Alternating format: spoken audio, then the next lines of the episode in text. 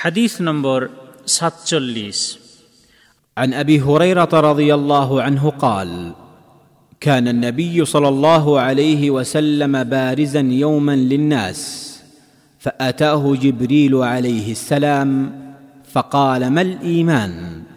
قال الإيمان أن تؤمن بالله وملائكته وكتبه وبلقائه ورسله وتؤمن بالبعث قال ما الإسلام؟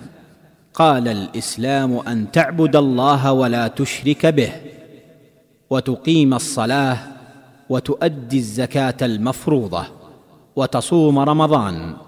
قال ما الإحسان؟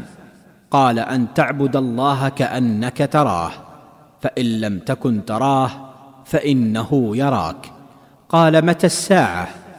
قال ما المسؤول عنها بأعلم من السائل. وسأخبرك عن اشراطها إذا ولدت الأمة ربها وإذا تطاول رعاة الإبل البهم في البنيان في خمس لا يعلمهن إلا الله. ثم تلا النبي صلى الله عليه وسلم إن الله عنده علم الساعة. ثم أدبر فقال ردوه فلم يروا شيئا. فقال هذا جبريل جاء يعلم الناس دينهم প্রকৃত ইসলাম ধর্মের প্রকাশ্য ও অপ্রকাশ্য মৌলিক বিষয়সমূহ আবু হরেরা রদিয়াল্লাহ তালা আনহ হতে বর্ণিত তিনি বলেন যে নবী করিম সাল্লাহ আলিহি ওসাল্লাম একদিন প্রকাশ্যে জনগণের সামনে বসেছিলেন ইতিমধ্যে মহা ফেরিস্তা জিবরিল আলিহিসাল্লাম এসে তাকে জিজ্ঞেস করলেন ইমান কাকে বলা হয়? নবী করিম সাল্লাহ আলহি ওসাল্লাম উত্তরে বললেন ইমান হলো এই যে আপনি আল্লাহর প্রতি তাঁর ফেরিস্তাগণ তাঁর কিতাবসমূহ, তার সাথে তার সাথে পরকালের সাক্ষাৎ,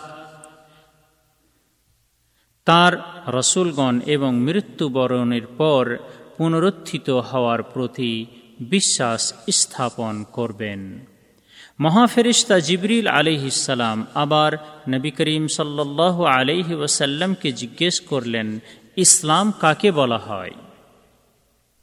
নবী করিম সাল্লাহ আলিহি ওসাল্লাম উত্তরে বললেন, ইসলাম হলো এই যে আপনি আল্লাহর এবাদত বা উপাসনা করবেন এবং তার সাথে কোনো প্রকারের অংশীদার স্থাপন করবেন না।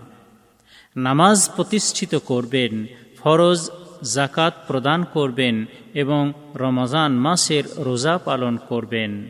মহাফেরিস্তা জিবরিল আলিহিসাল্লাম আবার তাকে জিজ্ঞেস করলেন, এহসান কাকে বলা হয়?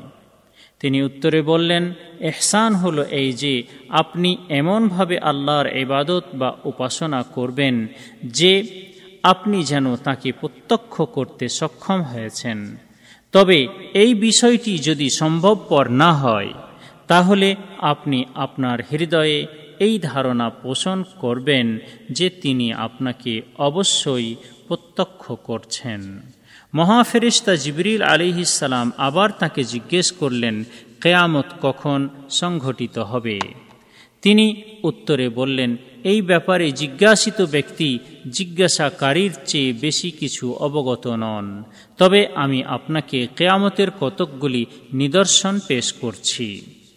যখন কৃতদাসী তার অভিভাবকের জন্য, যখন কৃতদাসী তার অভিভাবকের জন্ম দিবে এবং যখন কালো উটের রাখালগণ অট্টালিকা নির্মাণ এবং যখন কালো উটের রাখালগণ অট্টালিকা নির্মাণের কাজে পরস্পর গর্ব করবে। যে পাঁচটি বস্তুর জ্ঞান শুধুমাত্র আল্লাহর আয়ত্তাধীন, সেই পাঁচটি বস্তুর জ্ঞানের অন্তর্ভুক্ত হল কেয়ামত বা মহাপ্রলয় সংঘটিত হওয়ার জ্ঞান। অতপর নবী করিম সাল্লাহ আলিহি ওসাল্লাম এই আয়াতটি পাঠ করলেন অর্থাৎ, নিশ্চয় আল্লাহর কাছেই রয়েছে কেয়ামত বা মহাপ্রলয় সংঘটিত হওয়ার জ্ঞান। অতপর মহাফেরিস্তা জিবরিল আলিহিসাল্লাম চলে গেলেন। তাই নবী করিম সাল্লাহ আলিহি ওয়াসাল্লাম সাহাবিগণকে বললেন, তাকে ফিরিয়ে আনা হোক। কিন্তু সাহাবিগণ আর কিছুই প্রত্যক্ষ করতে পারলেন না। সুতরাং নবী করিম সাল্লাহ আলিহি ওসাল্লাম বললেন, ইনি হলেন জিবরিল। তিনি মানব জাতিকে প্রকৃত ধর্মের কথা শিক্ষা দেওয়ার জন্য এসেছিলেন। শাহেহ বুখারি, হাদিস নম্বর পঞ্চাশ এবং শাহেহ মুসলিম, হাদিস নম্বর এক হাইফেন বন্ধনের মধ্যে নয়। তবে হাদিসের শব্দগুলি সহি বখারি থেকে নেওয়া হয়েছে। এই হাদিস বর্ণনাকারী সাহাবির পরিচয় পূর্বে ১৩ নম্বর হাদিসে উল্লেখ করা হয়েছে। এই হাদিস হতে শিক্ষণীয় বিষয়। এক এটি একটি মহা হাদিস।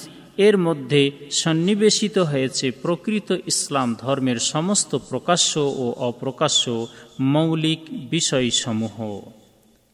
দুই, এই হাদিসটির দ্বারা প্রমাণিত হয় যে পবিত্র কোরআন এবং নির্ভরযোগ্য হাদিসের আলোকে ইমান ও আমল প্রকৃত ইসলাম ধর্মের সাথে জড়িত রয়েছে।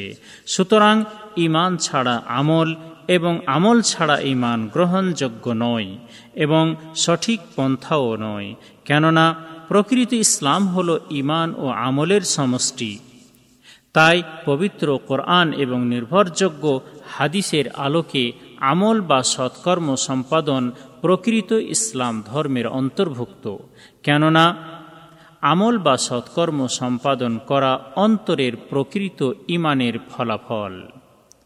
তিন এই হাদিসটির দ্বারা স্পষ্টভাবে প্রমাণিত হয় যে প্রকৃত ইমানের সাথে জড়িত রয়েছে প্রকৃত ইসলাম। এই হাদিসটির দ্বারা স্পষ্টভাবে প্রমাণিত হয় যে প্রকৃত ইমানের সাথে জড়িত রয়েছে প্রকৃত ইসলাম ধর্মের শিক্ষা মোতাবেক কথা, কর্ম এবং নিয়ত।